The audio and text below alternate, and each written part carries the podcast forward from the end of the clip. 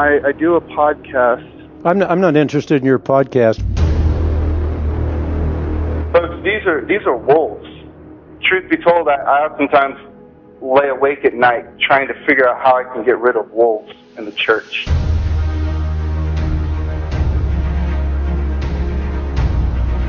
We are unabashedly, unashamedly Clarkian. And so the next few statements that I'm going to make, I'm probably going to step on all of the Van Tillian toes at the same time. And this is what we do at Semper the Radio. You know, we are polemical and polarizing Jesus style.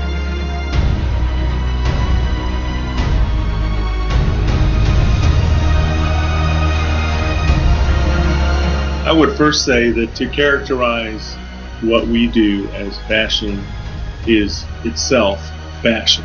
It's not hate, it's history. It's not bashing, it's the Bible.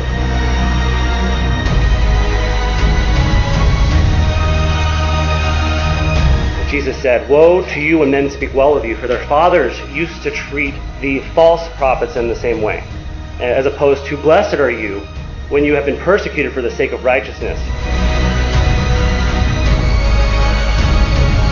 It is on. We're taking the gloves off. It's time to battle. All right, want to welcome everybody back to Semper Reformanda Radio. My name is Tim, and I am going to be your host for today. Want to remind everybody that we are part of a network, and there's, I believe, ten podcasts on the network, if I if my math is correct. Um, so let me just go ahead and play this little uh, promotional clip that Tim Hurd put out, so you can hear all the podcasts. This podcast is a member of the Bible Thumping Wingnut Network. All right, welcome everybody to another podcast episode with Semper Reformanda Radio. Hi, welcome to Theology Gals. Welcome everyone to the Logical Belief Ministries podcast. Well, welcome to School of Biblical Hermeneutics. Welcome everybody to Grappling with Theology. What is going on, guys? Shiner's Lights coming at you. Well, welcome to Slick Answers. Good evening and welcome to Conversations from the porch. Welcome, ladies and gentlemen, to the Bible Thumping Wingnut Podcast.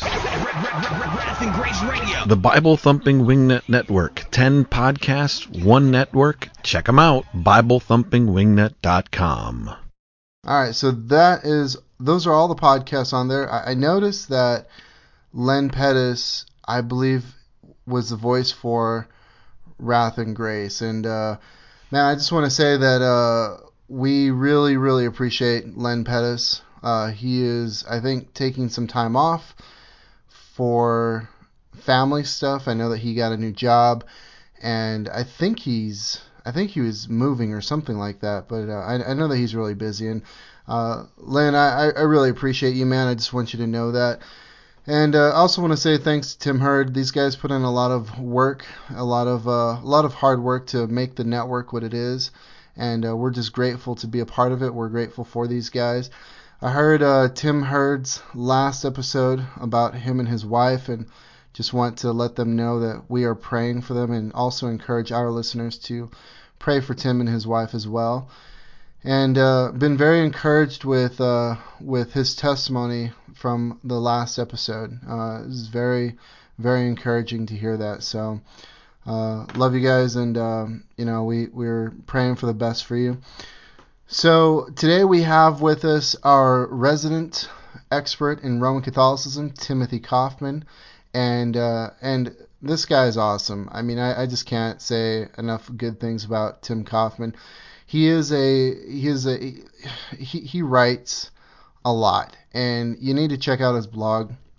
The blog is uh, it's titled Out of His Mouth and it's uh, the URL is whitehorseblog.com, and uh, he writes a lot of stuff about eschatology, Roman Catholicism, and um, and a lot of stuff that pertains to history. So it's very interesting stuff.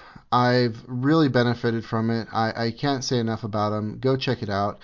Uh, but we are going to be continuing in our series on Mother Mary, and, and the the series is called Roman Catholics and their queen. And just for continuity's sake, I'm going to put a part one, part two, part three, and part four. I think that we're going to get probably four episodes out of out of this.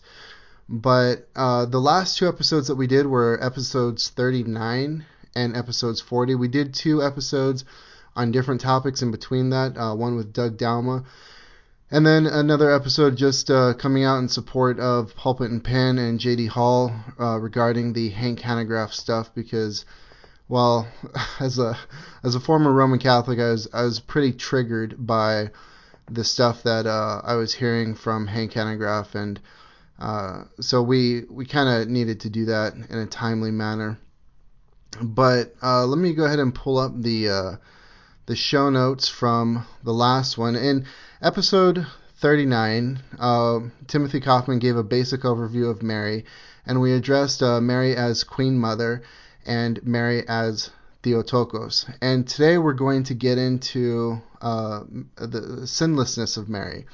But last week, or not last week, but the last uh, episode in this series, which was episode 40, we talked about uh, Mary as uh, Mary as the Ark of the New Covenant. Now, th- this may th- this terminology may be a, a, little bit unfamiliar to some evangelicals. I mean, it's uh, th- there's a lot of evangelicals out there that really aren't familiar with uh, the Reformation or really aren't familiar with Roman Catholicism and uh, and so you may be unfamiliar with these terms, but go back and listen to that episode because uh, Tim Kauffman, what he does is he points out that from uh, from Mary as uh, the, the prefigure prefiguration of uh, the Ark of the New Covenant, from that from that idea from that doctrine, uh, they the Roman Catholic uh, uses that as the basis for supporting other Marian dogma, such as uh, like the sin the sinlessness of Mary, which is what we're going to be getting into today. But before I, uh, so we're we're going to get into that. But let me let me go ahead and give uh, Tim Kauffman an opportunity to say hello, and uh, and just ask him how he's doing. I'm, we're glad that he's here, and then and then after that, I have a question for you, Tim. Well, hello. Thank you very much for having me on again. I'm certainly enjoying this series, and uh, it's always a, a, pleasure to be here with you. And as we we're, we're, getting ready, as you mentioned, to talk about the sinlessness of Mary. And as I mentioned last week, the reason we wanted to start by refuting the uh, Roman Catholic belief that Mary is prefigured in the Ark of the New Covenant was because the firm belief held by Roman Catholics that the Ark of the Covenant prefigured Mary is the basis that they use for these other doctrines about the Assumption of Mary, her perpetual virginity, and her sinlessness. And so it was important last week to show why we, we, it can be demonstrated from the early church fathers that they did not believe that Mary was prefigured by the Ark of the Old Covenant, and they did not identify Mary as the Ark of the New Covenant. It's just a, so important to deal with that first before you get into all the others because uh, so much flows from that. So that's what we wanted to cover today. And I'm just very glad to be back. And uh, I hope everybody's enjoying the series as much as we are. Well, I, I do too. I, I second that. And I really am enjoying this uh, series. I'm, I'm really learning a lot from it. Um, and so, my question I had a question that uh, I was listening to the to the last episodes, and I, I know that you, we talked about this last week as well um, in, in, our conversation. But I wanted to ask you about you referenced in our previous episode. You referenced a Roman Catholic apologist by the name of Steve Ray, and Steve Ray. Uh, you said something about him having an article in which he cites uh, historians um, not historians, but he cites uh, historical figures in support of the views of the Roman Catholic position. And I, I know that you know Rome tries to position itself as the historical church, and likes to make the claim that we can't go past the 16th uh, uh, the 16th century. But you you're showing that that's not the case. That we can take our faith all the way back to the early church fathers. And so my my question is when Steve Ray or guys like Steve Ray who are Roman Catholic apologists, are they just are they cherry picking the stuff that they want to show are, are they? It, it seems to me like they are, in some sense, a historical revisionist because they're they're trying to cite church fathers who they would say would agree with their position, and clearly, what you've shown is that they don't agree with their position. So. I'm just wondering if there's maybe some historical revisionism going on, or if there's uh, if there's some cherry picking, and uh, if you could go ahead and comment on that. Well, as, as I mentioned last week, that you know people like Scott Hahn and Steve Ray know very well that they don't have the evidence they need from the first three centuries to show that the early church believed that Mary was the Ark of the New Covenant and that she was prefigured by the Ark of the Old Covenant. And so they have to rely on very, very sketchy sources if they want to show evidence before Nicaea, the Council of Nicaea in 325. They have to show, they have to use uh, very, very question, questionable and dubious sources in order to prove it. And so, what I thought would be worthwhile before we get into Mary's sinlessness, because it has everything to do with her identification as the ark, uh, was to revisit some of the evidence that is used by Roman Catholics to prove that Mary was believed by the early church to be prefigured by the Ark of the Old Covenant. And as I mentioned last week, you have church father after church father after church father. Even after the fourth century, even Pope Gregory the Great thought that the ark obviously prefigured the church.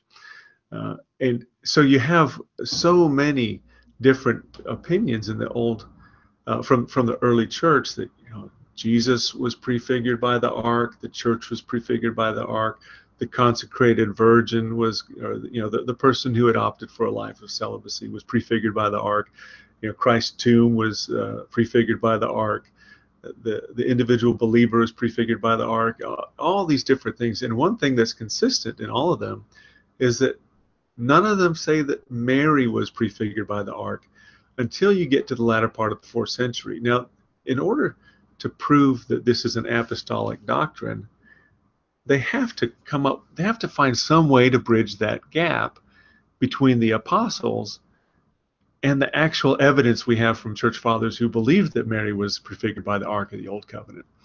And so I wanted to review a couple of them. These all show up in Steve Ray's defense of, uh, of Mary uh, being prefigured by the ark and that the patristics all held it.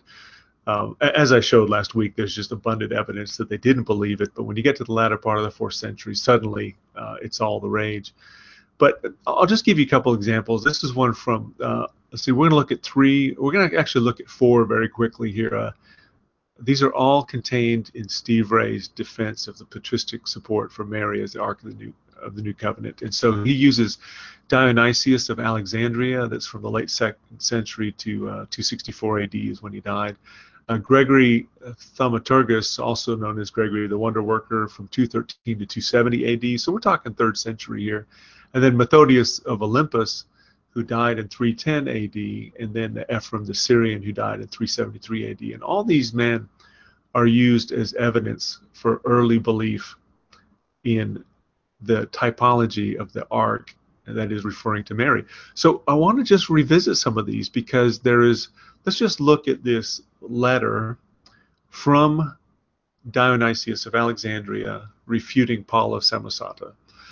And uh, the, in this letter, uh, Dionysius of Alexandria is said to say that uh, uh as Christ our priest is not chosen by hand of man, so neither was his tabernacle framed by men, but was established by the Holy Ghost and by the power of God, and that tabernacle protected to be had in everlasting remembrance. Mary, God's virgin mother. Okay, and then in another place, not in a servant did he dwell, but in his holy tabernacle, not made with hands, which is Mary, the mother of God. So this is all alleged to be, you know, mid third century from Paul of Samosata. Well, what's interesting about this particular, because he calls it out, uh, you know, Steve Ray calls out this particular citation. Here's the problem. For the first problem is that in this letter, Mary is not identified as the ark, but as the tabernacle. Both times she's identified as the tabernacle.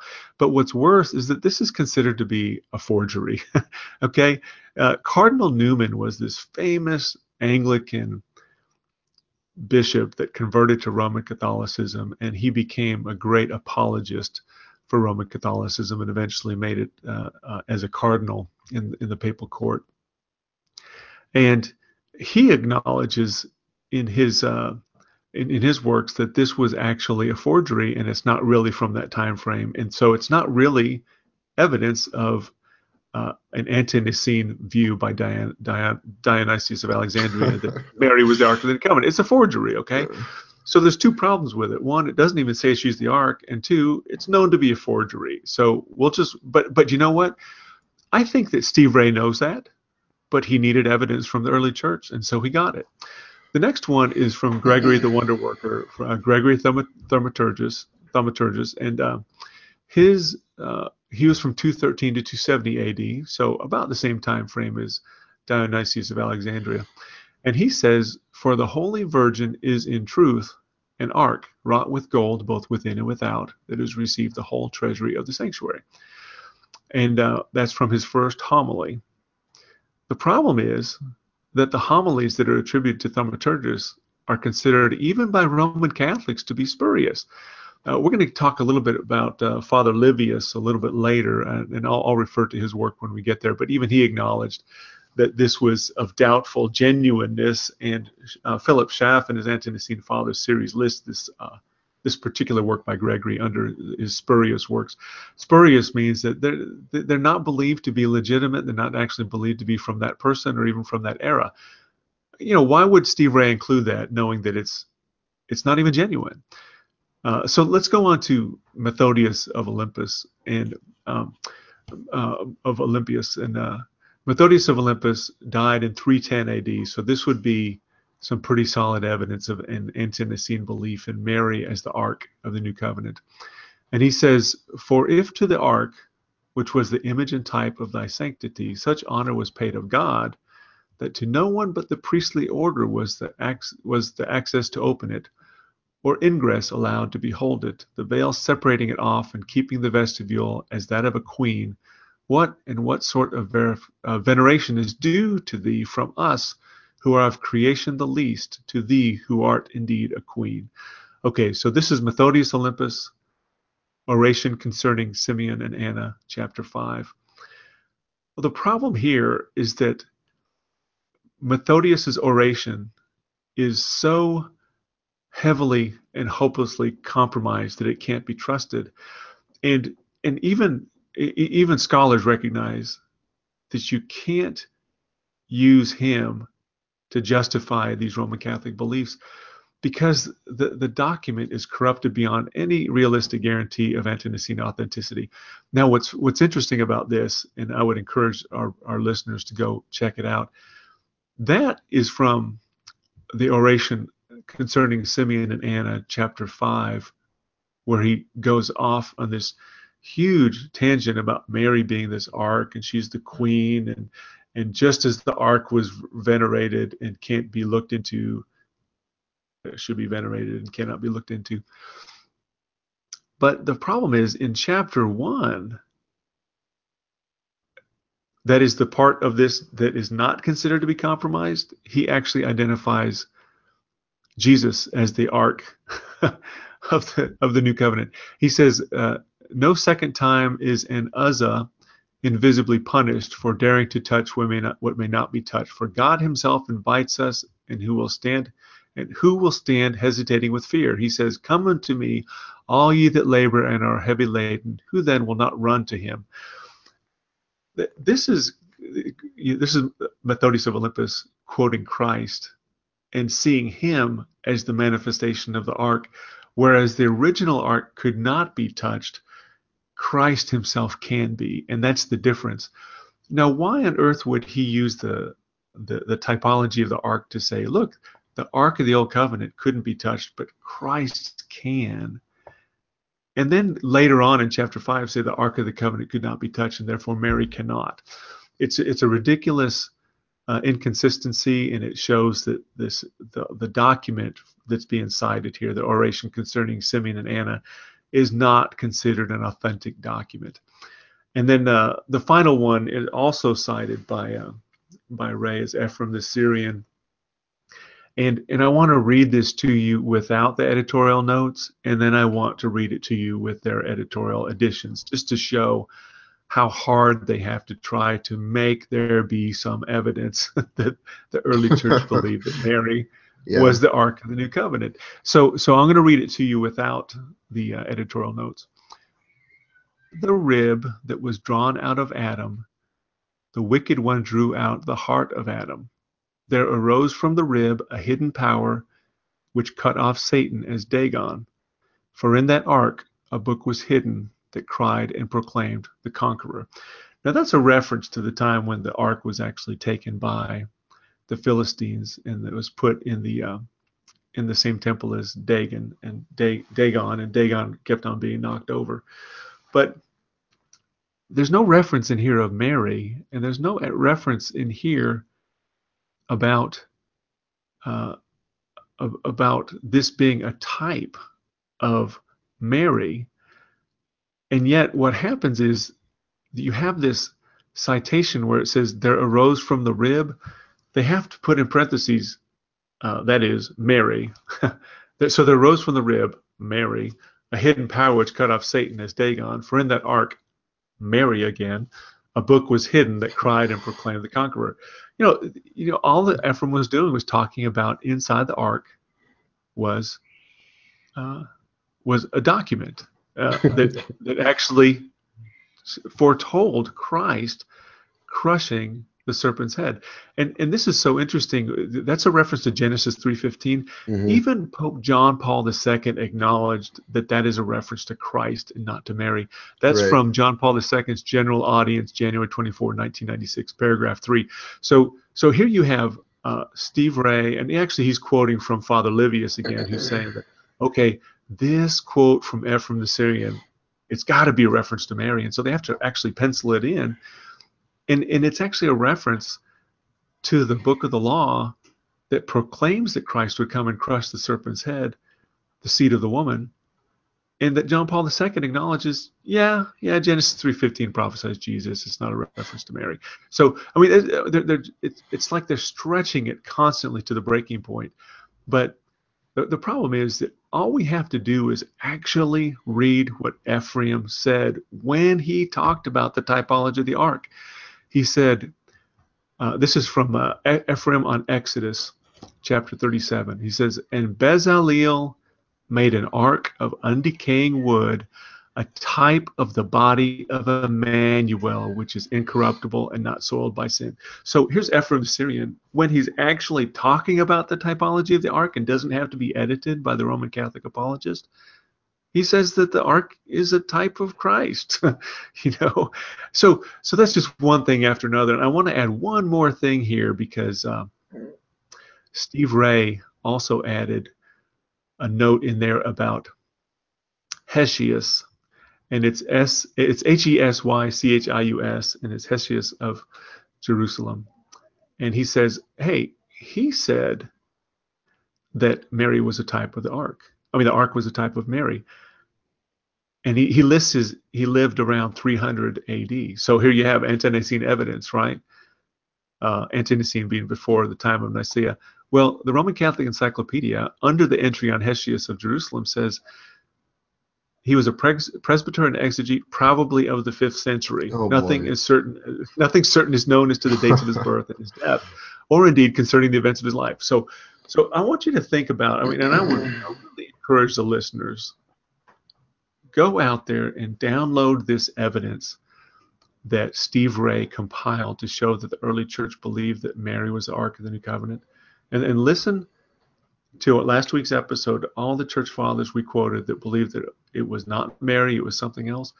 And just look how much he has to stretch the early church to close a 300 year gap to prove that this is an apostolic teaching. And he, it's just one thing after another. It's forgeries, disputed documents, creative editing, uh, creative revisionism in order to just somehow get some evidence before the Council of Nicaea that this was broadly held by the church. And the fact is, it wasn't. The Ark is a late fourth century novelty. And as, as I've said uh, in multiple uh, podcast now that Roman, we do not have to take the Roman Catholic arguments lying down. We need to call them out for what they are. And Steve Ray has uh, created a fraudulent reconstruction of history in order to prove something that he knows is not true. The early church did not teach that Mary was the Ark of the New Covenant, but he is bound by his teaching authority, that is Roman Catholicism, to teach otherwise because he he he has to teach that Mary was considered the Ark of the New Covenant, even though the evidence, it's an avalanche of evidence that shows that it just isn't true. Right. Yeah. And and yet, because it's the Roman Catholic position, he's got to defend it. It's not an enviable position to be in. Just like I said of Scott Hahn last week when he tried to use Hippolytus, and then Hippolytus himself says the ark actually prefigured Christ himself and Christ's body. And, and it's not until the fifth century that Scott Hahn can actually find any evidence at all. And the evidence he found was that, uh, you know, you know, the patriarch of uh, of Antioch thought that Mary was prefigured by the tabernacle. You know, Yeah. that is how intellectually vacuous the Roman Catholic argument for Mary as the Ark of the New Covenant is. And when we get into her sinlessness, it just gets even worse. And and I want I just can't emphasize enough these teachings are not apostolic and Roman Catholicism has created a lie and just like the Mormons they now have to defend the lie. And they'll defy, defend it till the end because their whole all their security, all their salvation is wrapped up in the church being right. And so they have to defend it at all costs. And it's just absolutely a fraud. And historically, just it cannot be substantiated. Yeah, you, know, you you just uh, said just like the Mormons, and it's funny as you were going through that. That's exactly what I was thinking. I was just thinking about how there's a tremendous amount of intellectual dishonesty that is required in, in order to suppress the obvious truth and distort these things. And I, I was thinking about Mormonism because I have family members who are Mormon, and uh, and I was just thinking about how they they have no they have no evidence for any of the the historicity of of their claims. And you, know they talk about cities like Jershon, Bountiful, Manti, Zarahemla that were great civilizations in the Americas, and they have to they have to grasp at straws to try to substantiate their claims and, and they have to rewrite history and they've been shown to be wrong multiple times. And this is this is what false religions do. And you know you said there's no there's no history for it. There's no uh, there's no apostolic history for it. And uh, and you know there's no there's no biblical basis for that. So with that, let's uh, let's go ahead and get into uh, the sinlessness of Mary. I know that this is, and it's funny because this is where a lot of uh, Protestants just want to jump to in, in their in their talks with Roman Catholicism.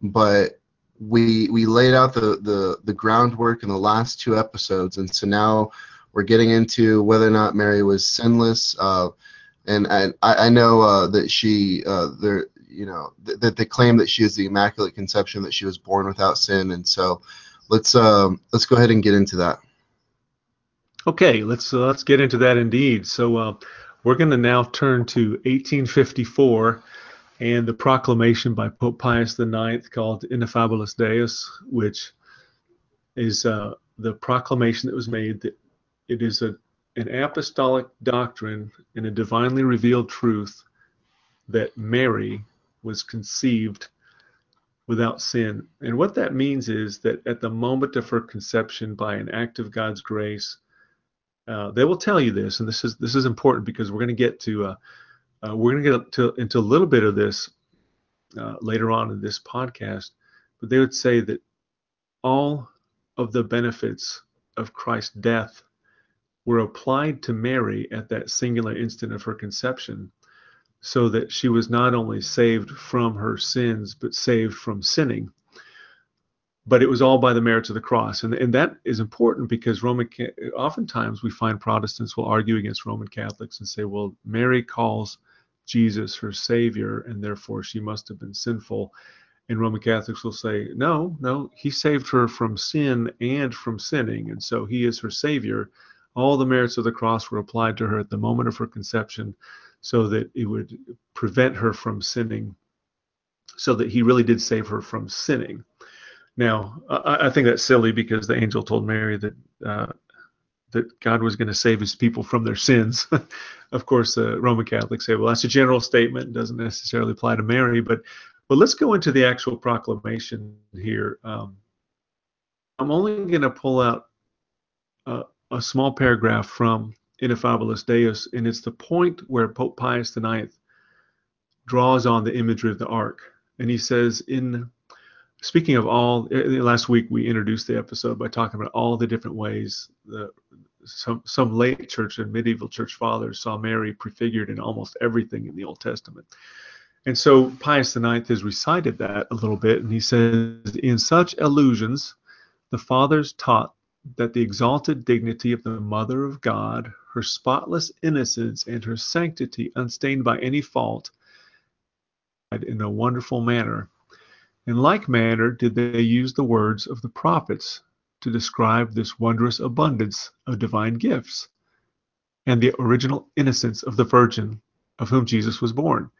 They celebrated the August Virgin as the spotless dove, as the holy Jerusalem, as the exalted throne of God, as the ark and house of holiness which eternal wisdom built, and that as queen who abounding in delights and leaning on her beloved, came forth from the mouth of the Most High, entirely perfect, beautiful, most dear to God, and never stained with the least blemish.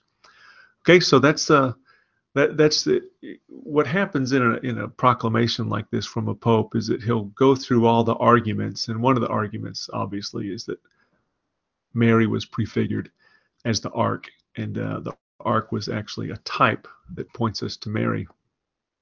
That is the ark of the new covenant. So what I want to get to next is say that let's let's read the actual proclamation from uh, from the from the document itself, and the the proclamation is he he claims Pope Pius IX claims that this had been always taught by the church. And this is what he what he, he proclaimed in the document. And indeed, this is quoting from uh, Pius IX. And indeed, less illustrious documents of venerable antiquity of both the Eastern and the Western Church very forcibly testify that this doctrine of the Immaculate Conception of the Most Blessed Virgin, which was daily more and more splendidly explained stated and confirmed by the highest authority, teaching, zeal, knowledge, and wisdom of the Church, and which was disseminated among all peoples and nations of the Catholic world in a marvelous manner, this doctrine always existed in the Church as a doctrine that has been received from our ancestors and that has been stamped with the character of revealed doctrine. For the Church of Christ, watchful guardian that she is, and defender of the dogmas deposited with her, never changes anything, never diminishes anything, never adds anything to them, but with all diligence she treats the ancient documents faithfully and wisely. Okay, so that's uh, that's Pius IX's summary statement about why it is believed and now infallibly taught, infallibly, allegedly taught by Roman Catholicism that Mary was sinless. And, and it's important to remember that we're, we're seeing all these types. We're supposed to see all these types in the Old Testament. And they're all supposed to point to Mary. And they all show that Mary was prefigured in all these things. And she was prefigured in su- with such a degree of holiness and by such holy articles as the tabernacle and the ark that she must necessarily be sinless.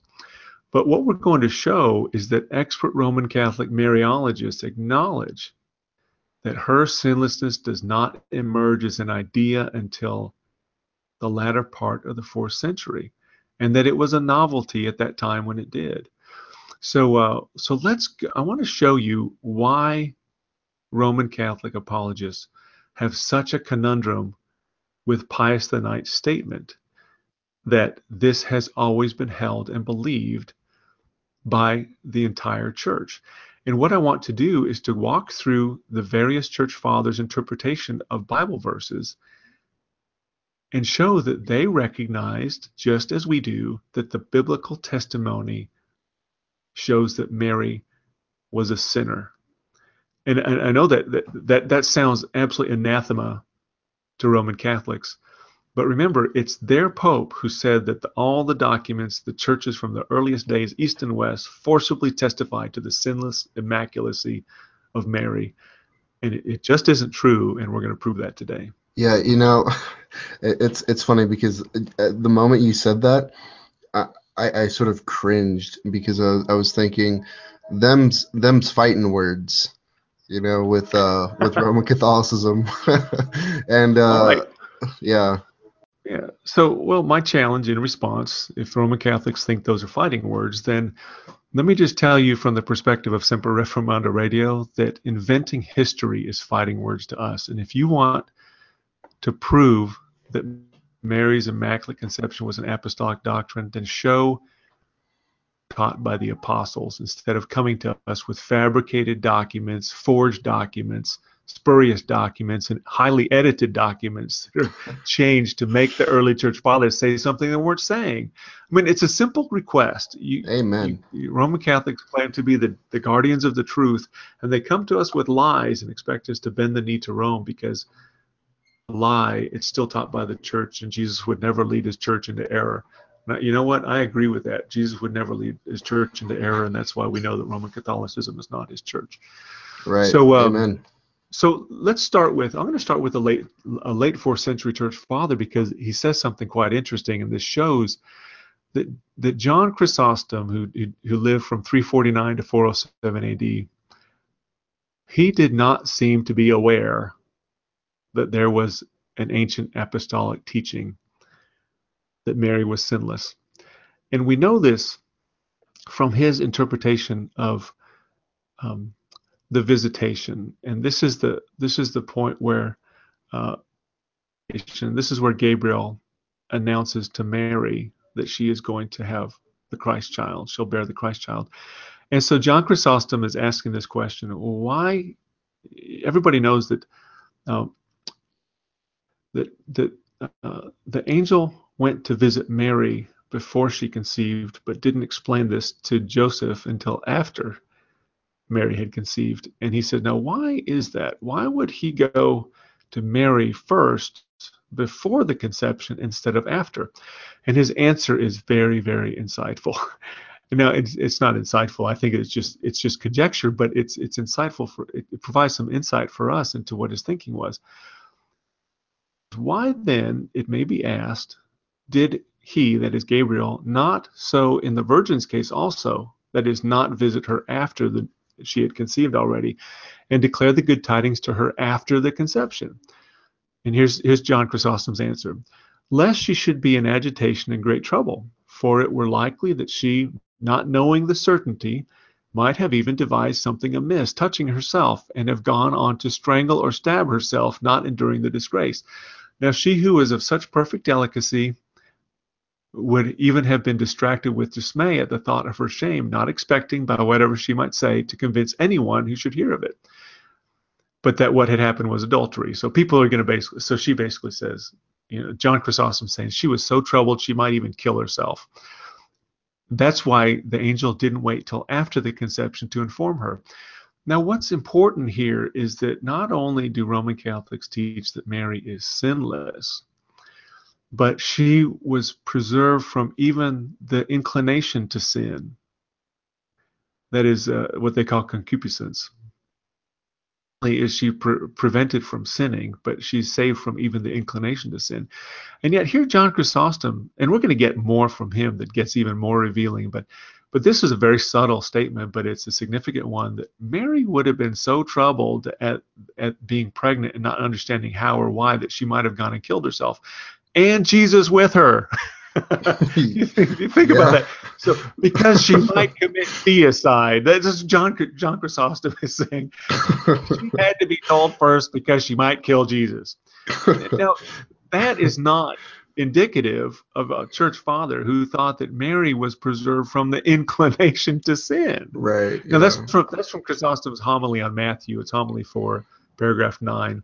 Okay, so what we're going to get into next is from Origen, and and this has to do with the sword of sorrow. Now, Luke two thirty five, Simeon prophesied that uh, that Mary, although Jesus would save his people, uh, Mary's heart would be pierced with a sword of sorrow.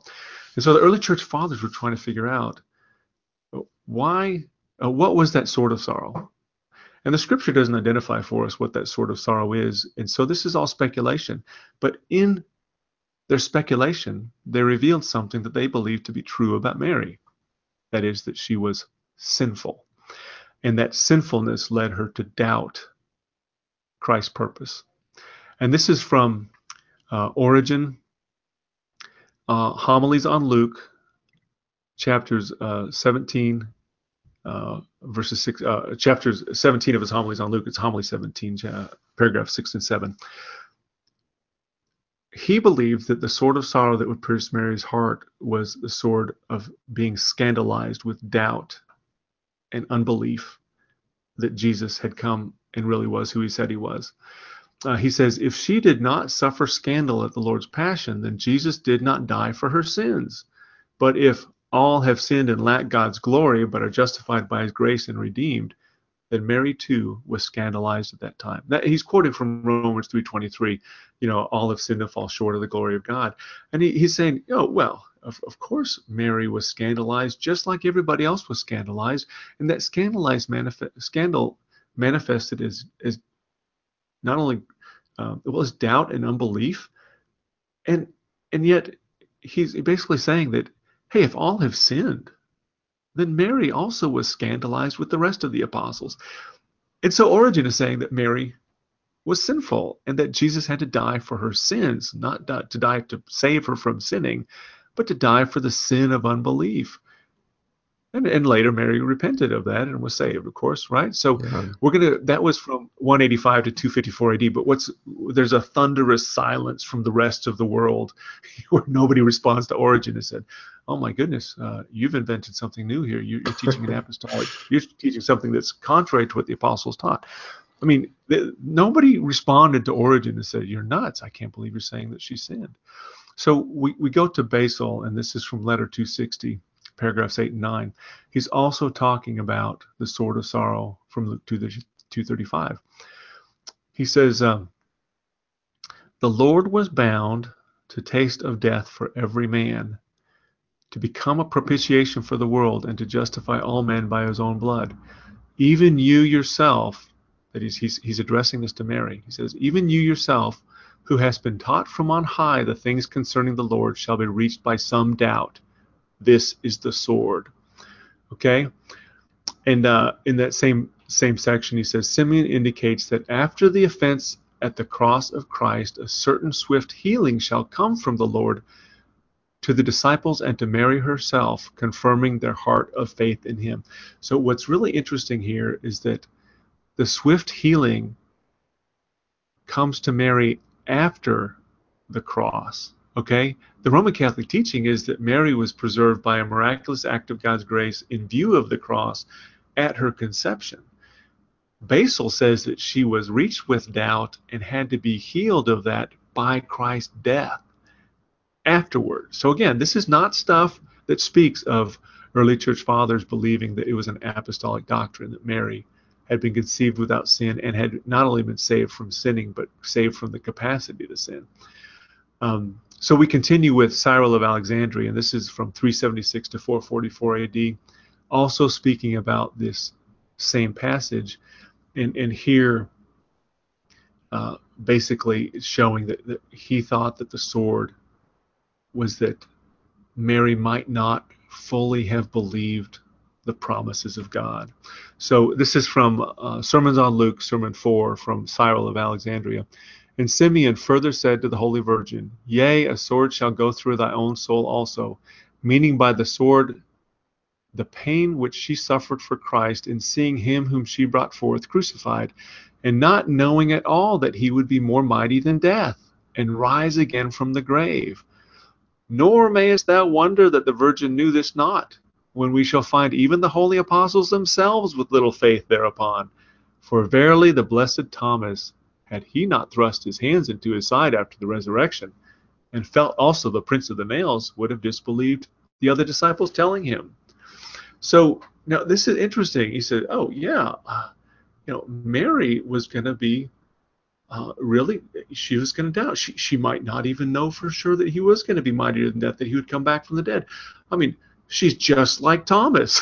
you know, you can't imagine a worse apostle. You know, I guess you could say Judas, for example, and uh, you could say Judas would be a worse apostle to use. But here, doubting Thomas, uh, they said, well, surely Mary doubted because you know even Thomas doubted for for for crying out loud. So it's just very interesting that we have these early church fathers who are saying, oh yeah, the sort of sorrow is that Mary just didn't believe, didn't know. Jesus had to die for her sins, even the sin of unbelief that occurred at the cross. You know, this is this is. Now I want you to keep in mind that remember what Pius IX said that all the early church fathers forcibly testified to Mary's immaculacy and sinlessness. And yet, what do we have from the early church? We have the opposite. But testimony that she was sinful. Yeah. And it gets worse when we get into the wedding at Cana. John Chrysostom says some things that you just won't believe. But uh, but I want to pause for just a moment. And, uh, and I mentioned Thomas Livius, uh, Father Livius, earlier, and he wrote a book in 1893, and it was called The Blessed Virgin in the Fathers of the First Six Centuries. And he had to wrestle with the problem he found in Origen, Basil, and Cyril, who had interpreted the sword of sorrow to be unbelief and doubt. And it's interesting, there had been an appearance of Mary, and we've talked a little bit about the apparitions of Mary uh, on our various podcasts, but uh, the, in Roman Catholicism, the, there are different times when uh, something that claims to be Mary appears to people who Roman Catholicism either you know later call saints or blessed or or whatever. But they many of these have been considered to be legitimate. Some of them haven't received the stamp of approval of the church. But nevertheless, what's interesting here is that uh, Anne Catherine Emmerich in 1823 had been visited by something claiming to be Mary in 1823 and revealed to her that doubt and anxiety awoke in the mind of the Lord as he asked this terrible question What is the benefit of this sacrifice?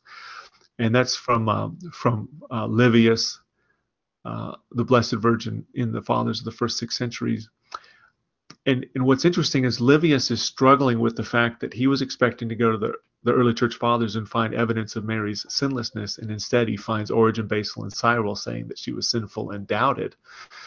And so what he does is he said, well, a vision of Mary in 1823 said even Jesus doubted.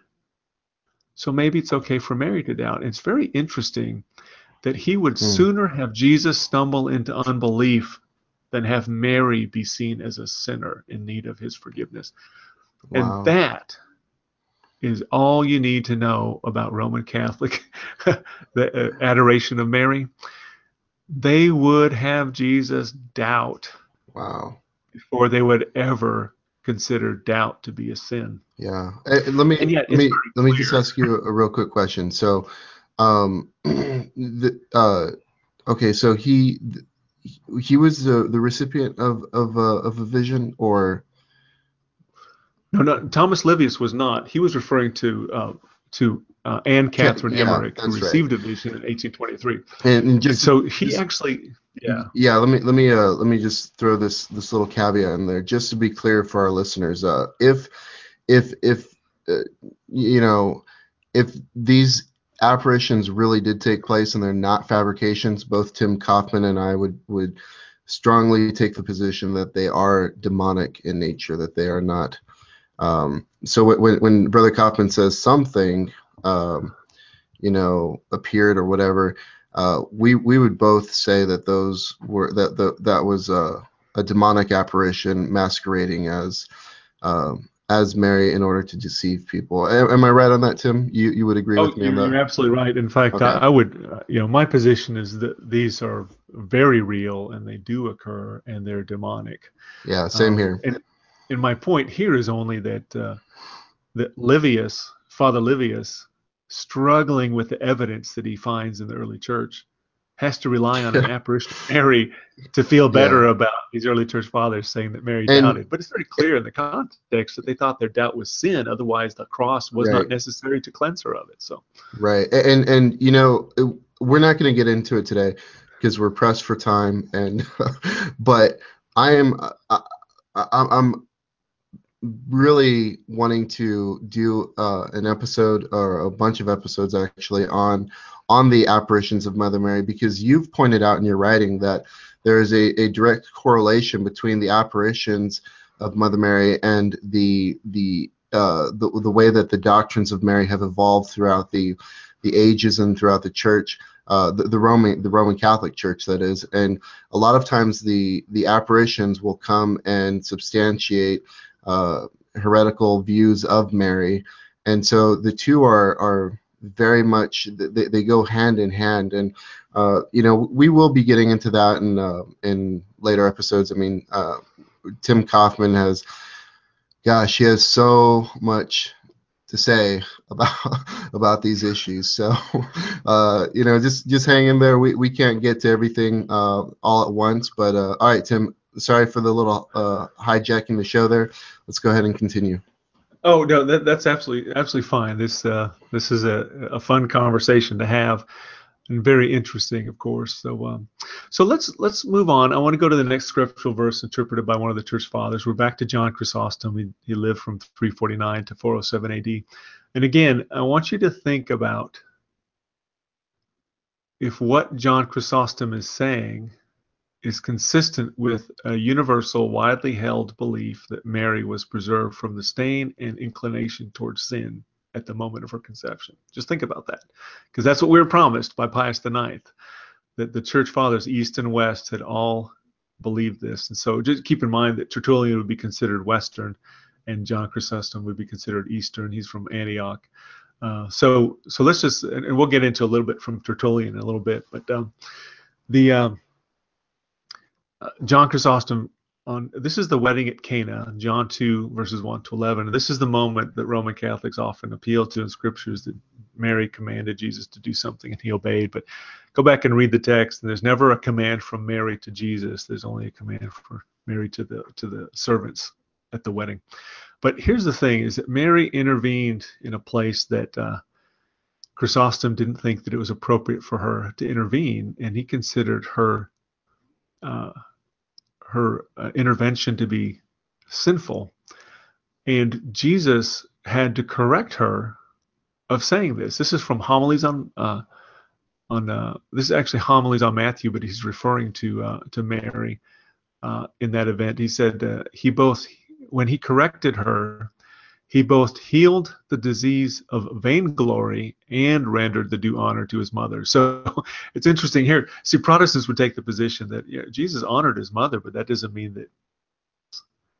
Uh, and so and here, John, um, John says that by rebuking Mary, he healed the disease of vainglory. So imagine someone today in Roman Catholicism saying, "Well, Mary had the disease of vaingloriousness, and uh, and it's a good thing that Jesus healed her of that. Or, or Mary suffered from the sin of unbelief, and it's a good thing that Jesus died on the cross that he could cleanse her from that sin. Because this is what the early church fathers are saying. So uh, let's go to homily 21 on the Gospel of John. Um, now, the, again, we're talking about the wedding at Cana here, and and here uh, he says that Jesus was very vehement in his response when he says, "Woman, you know, what have I to do with thee?" So uh, he says, uh, "For this is where Mary intervened, and she wanted to do a favor for the the wedding host." She said, "For she desired both to do them a favor, and through her son to render herself more conspicuous." Perhaps too she had some human feeling like his brethren when they said, "Show yourself to the world." That's John 17:4, desiring to gain credit from his miracles. Therefore he answered her somewhat vehemently. you just think about what must go through the mind of a Roman Catholic apologist when he discovers that John Chrysostom is saying that Mary, part of the reason that she intervened at the wedding was because she wanted to show that she was so important and gain some credit from his miracles. And uh, and, and and John actually says this when he corrects when Jesus corrects her he actually did it because he did not care so he cared very much to honor his mother and for doing good, but he cared more for the salvation of her soul. Hmm. Okay, so he says, and so this was this is homily uh, homilies in John, homily 21, paragraph three, and so this was a reason why he rebuked her on that occasion, saying, "Woman, what have I to do with you?" Instructing her for the future not to do things like this, because though he was careful to honor his mother, yet he cared much more for the salvation of her soul. Okay, so that's John Chrysostom commenting on uh, on the uh, the wedding at Cana. So let's let's now move to the uh, something that happens in several of the Gospels where where Jesus brothers and mother interrupt him in his preaching, and this is from Matthew 12 verses 46 to 50. And uh, when and here uh, I'm going to quote from Tertullian on the flesh of Christ, chapter seven. And he shows that uh, Mary and Jesus' brothers are in unbelief, and their unbelief is evident. And so this is what he says. Passage indeed, their belief, their unbelief is evident. While strangers were intent on him, that is, listening to him, his very nearest relatives were absent. But they preferred to interrupt him and wished to call him away from his great work. When denying one's parents in indignation, Jesus does not deny their existence, but censures their faults. In the abjured mother, that is, the corrected and rejected mother, there is a figure of the synagogue, as well as of the Jews and the unbelieving brethren. In their person, Israel remained outside, to kept close to Christ within, hearing and believing represented the church which he called mother in a preferable sense and a worthier brotherhood with the repudiation of the carnal relationship. That's Tertullian saying that Jesus abjured his mother, corrected her faults, censures her faults. She was among the unbelieving brethren outside. They're a they're a figure for the synagogue of the Jews in the text. I mean, that, that's insane. Look, it's insane to think that Roman Catholics can maintain that early church thought that universally Mary was sinless. We still haven't found any evidence they thought she was sinless. All we find is that she was considered sinful. And uh, it's referring to that same event, and this is his work against Marcion, Book 4, Chapter 19. Uh, be, and quoting Tertullian again, Besides, his admission of his mother and his brethren was the more express from the fact of his unwillingness to acknowledge them. He adopted others uh, that he adopted others only conformed those in their relationship to him whom he refused because of their offense, and for whom he substituted the others, not as being true relatives, but worthier ones. Finally, it was no great matter if he if he did prefer to kindred the faith which it did not possess. Here he's saying that his mothers and brothers and relationship, his near relations, did not possess the faith of the people that were listening to him in that crowd and he refused his mother and his brothers because of their offense. Hmm. That's not that's not indicative of a belief that Mary was sinless.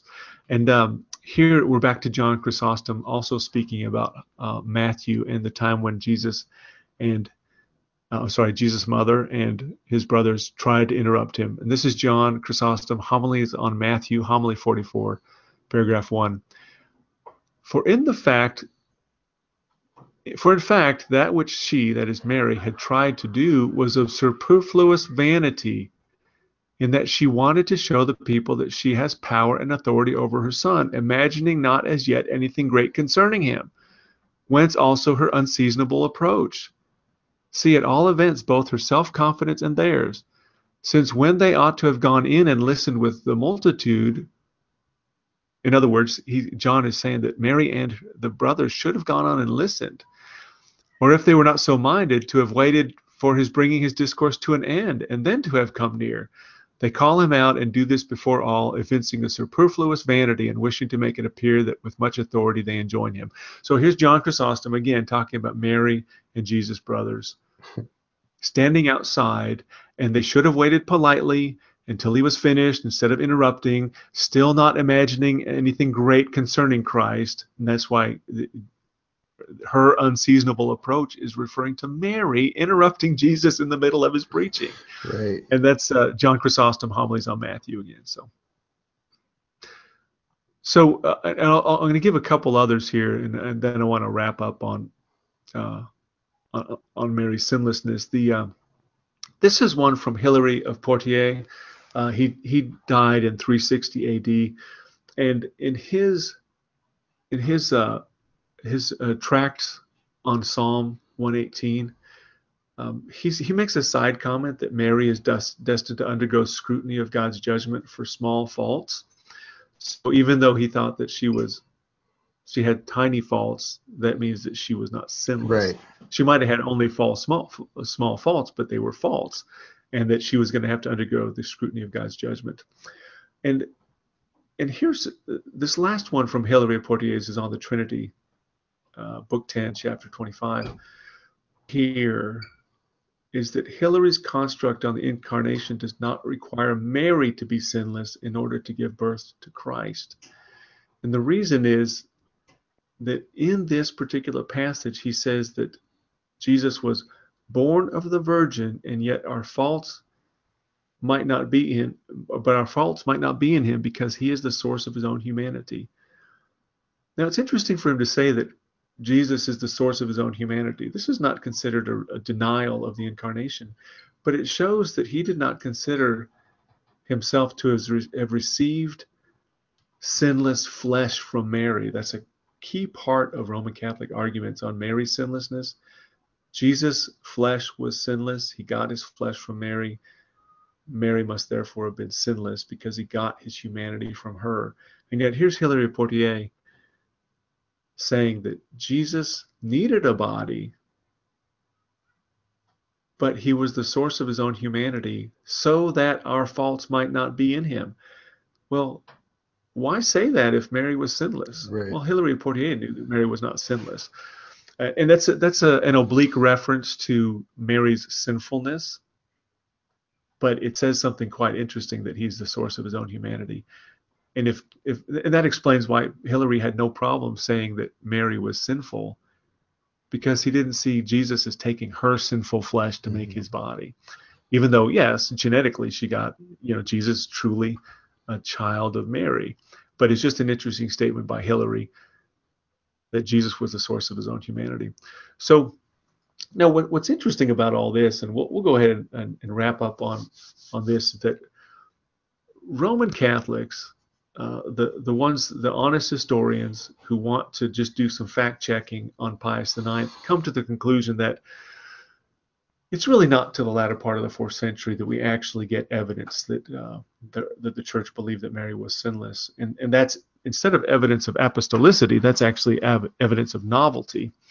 Um, I want to introduce our listeners to the Evangelical Evangelical Catholic Apologetics Association. I call them uh, ECA for short, and they have a very helpful summary on the early church's position on Mary and her Immaculate Conception, and it's called uh, the Immaculate Conception of the Mother of God from Juniper Carol's Mariology and Ullathorne's Immaculate Conception. And so before we get into some of their statements, I want to, to highlight their sources. Juniper Carol lived from 1911 to 1990, and uh, William Bernard Ullathorne lived from 1806 to 1889.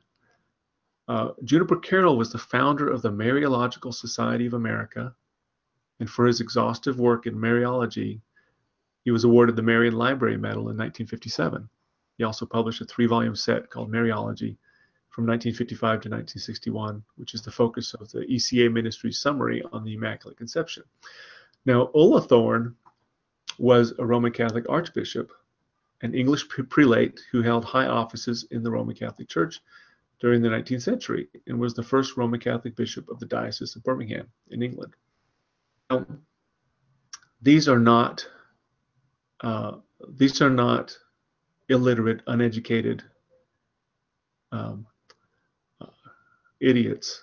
These men are well studied, intelligent Roman Catholic men, mm-hmm. priests, prelates, archbishops, that sort of thing.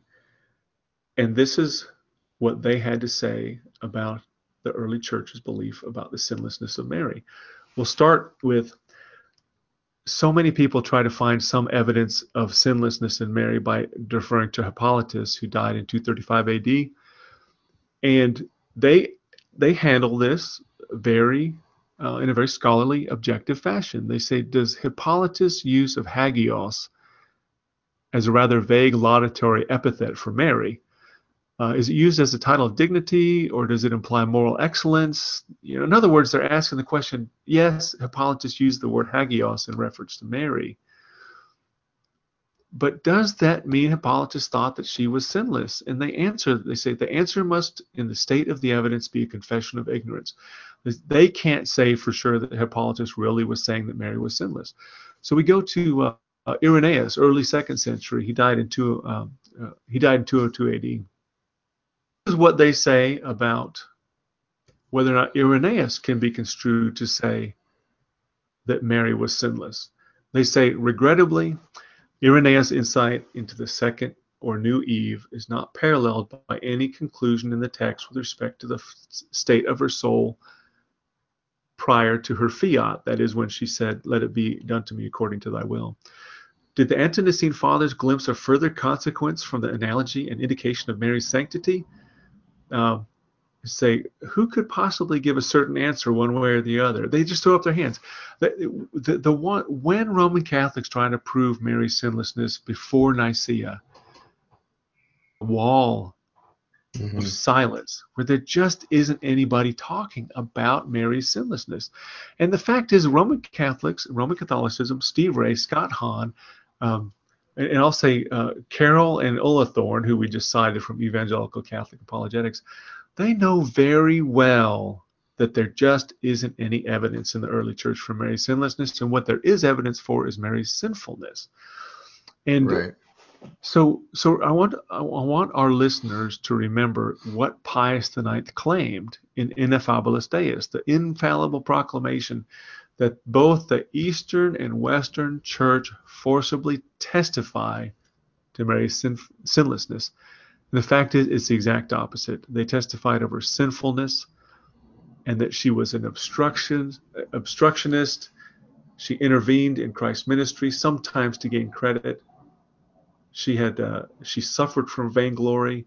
She was a figure for the synagogue of the Jews. She was she had unbelief that had to be corrected uh, not through an immaculate conception but at the cross and it was not until after the cross that that swift healing came to mary it's not like he went backwards in time all the way to the moment of her conception so in the west this is from uh, this is from juniper carol and, and olaf Thorn as, uh, as uh, being cited by eca this is what they have to say about the western church before nicaea one of the most perplexing problems in patristic Mariology revolves about Mary's holiness.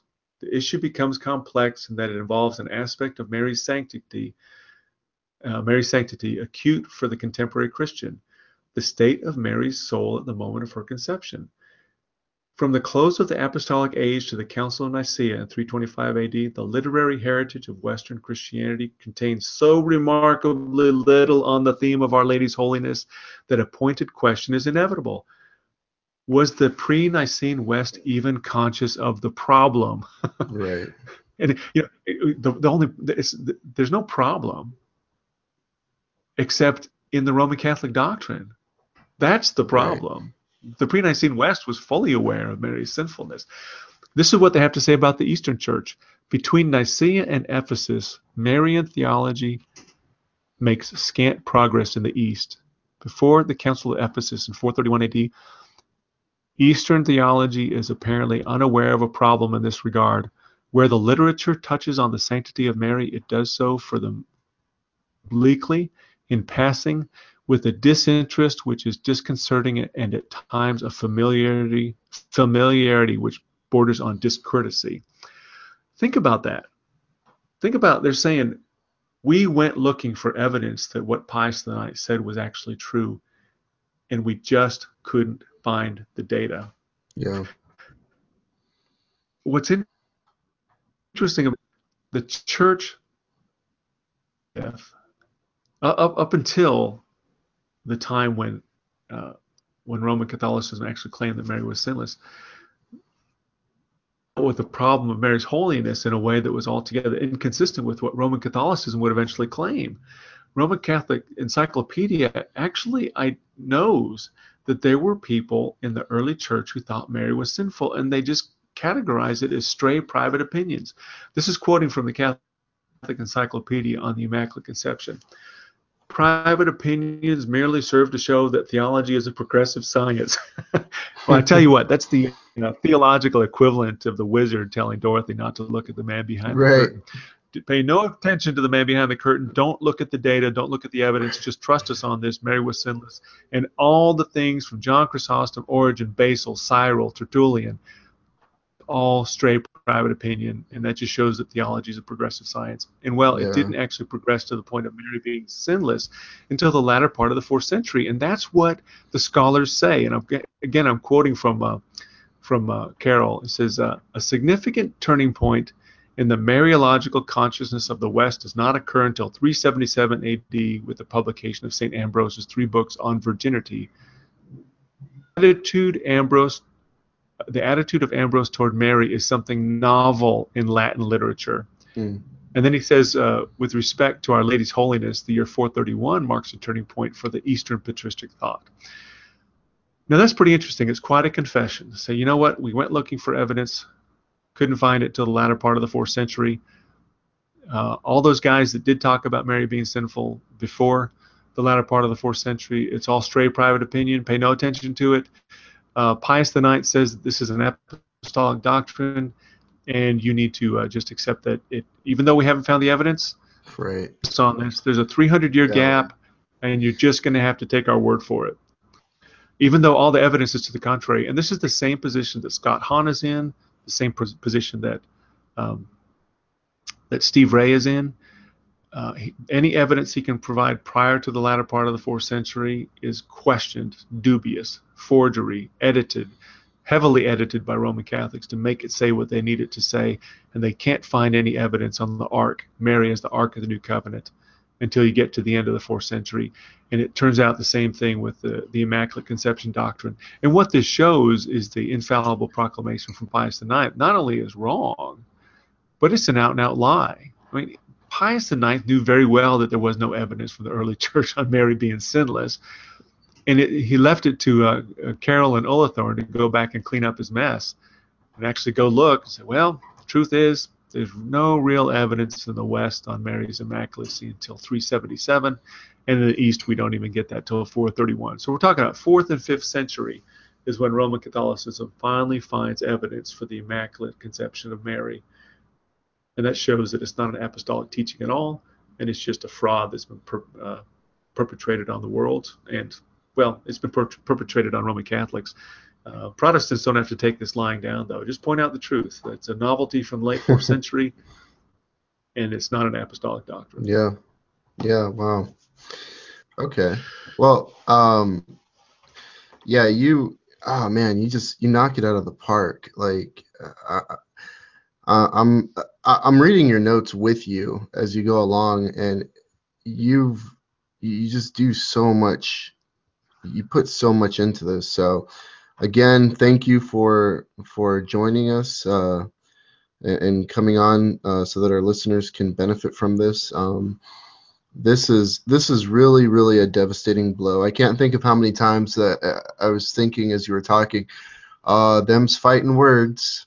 You're, uh, you know, because they they just hold on to this doctrine of of uh, of just so tightly. And I, I remember having a conversation with uh, with somebody uh, who was very close to me, and I was trying to say, you know, I don't I don't believe that Mother Mary was was sinless. I believe that she she was uh, sinful, that she needed Christ as her savior, and um, and, and I, I tried to show in you know through through some Bible passages, uh, you know, my my position, and the reply that was given to me was, well, why wouldn't you want her to be sin uh, sinless? You don't think that Jesus deserved a, a sinless mother, and there's just just a, such a strong devotion. It's it's it's a it's offensive, and it's it's blasphemous to to say these things in in certain circles. And you know, I tell this this person, you know, I, it's not up to me. It's not, you know, I don't get to decide. I don't whether I want something to be true or not didn't determine whether whether or not it's actually true. And um, you know, I'm just. Well, I, I think that's it's it's interesting. Just the whole question about don't you think she deserved Jesus deserved a sinless mother? I'll, I'll say, well, I think then that he deserved followers who were not lepers and tax collectors. Right. And Samaritans and Gentiles. I think he deserved better than that. So let's just rule out the uh, Samaritan leper that came back and worshipped him. Let's just rule out the prostitutes that adored him. Let's rule out the tax collectors that followed him because Jesus deserves sinless followers. Right. And this is the subtle way that Roman Catholics separate the sinners from their Savior is that they try to make the case that Jesus deserves sinlessness as a condition of coming to him. Him coming to earth was to cleanse God's people from their sins so that they could come to him. Yeah. That come to God. And th- this idea that Jesus has to be surrounded by a circle of sinlessness, rejection of the cross, it's a denial of the gospel, and in some ways it's a denial of the incarnation because it says that Jesus could only come so far and Mary had to come the rest of the way. Right. you know that right. that, that Mary becomes our intercessor between us and Jesus so that Jesus can be our intercessor between Yeah. Mary and God. It's, it, the, the whole chain of intercession is all based around this idea that Jesus has to be surrounded by a circle of sinlessness and we can't approach him. Yeah. And Yeah. this is, as you can see from the early church, they didn't feel that way at all about Mary, Yeah. and they recognized that she was a sinner. And Roman Catholics are in the in the position of having to invent a history that spans 300 years of missing data between the apostles and when their doctrines actually began. Right. Yeah. Yeah. And, and uh, you know, uh, with that, um, brother Tim, I, I just want to reiterate what I try to say a lot. I don't know if I say it all the time, but the whole reason that we're doing this is not because we're we're trying to bash people. It's not because we hate Roman Catholics. I, I will say that I, I hate the system. Um, because I, I believe it's an antichrist system. But the people that are trapped within that system, I, I truly care for. I truly love. I we, we both have a heart to reach Roman Catholics. We both have uh, family members who are Roman Catholic. We both have uh, friends who are Roman Catholic, and the whole purpose of this is not to I mean, you know, you look at the the political scene uh, when when people start talking about politics. You look at you know the, these news outlets and their platforms, and they just love to bash on on people. They they're like Pharisees going around nitpicking at gnats and other people when they have logs in their own eyes. That's not the that's not the the attitude with which we're doing this and you know our our desire is that that roman catholics would be saved that they would come to the knowledge of of uh, of of christ um, that, that they would that they would repent and, put their faith and trust in in christ alone for their salvation. So that's that's why we're doing this. And for for everything else that that was offensive uh, to to Roman Catholic Roman Catholics, my my plea is that you that you take a look at these things for yourself and that you you really consider what what the scriptures say. And what what brother Tim has has laid out for us is that the early church believed what Protestants today believe. And that's that's very significant because the early church the church fathers there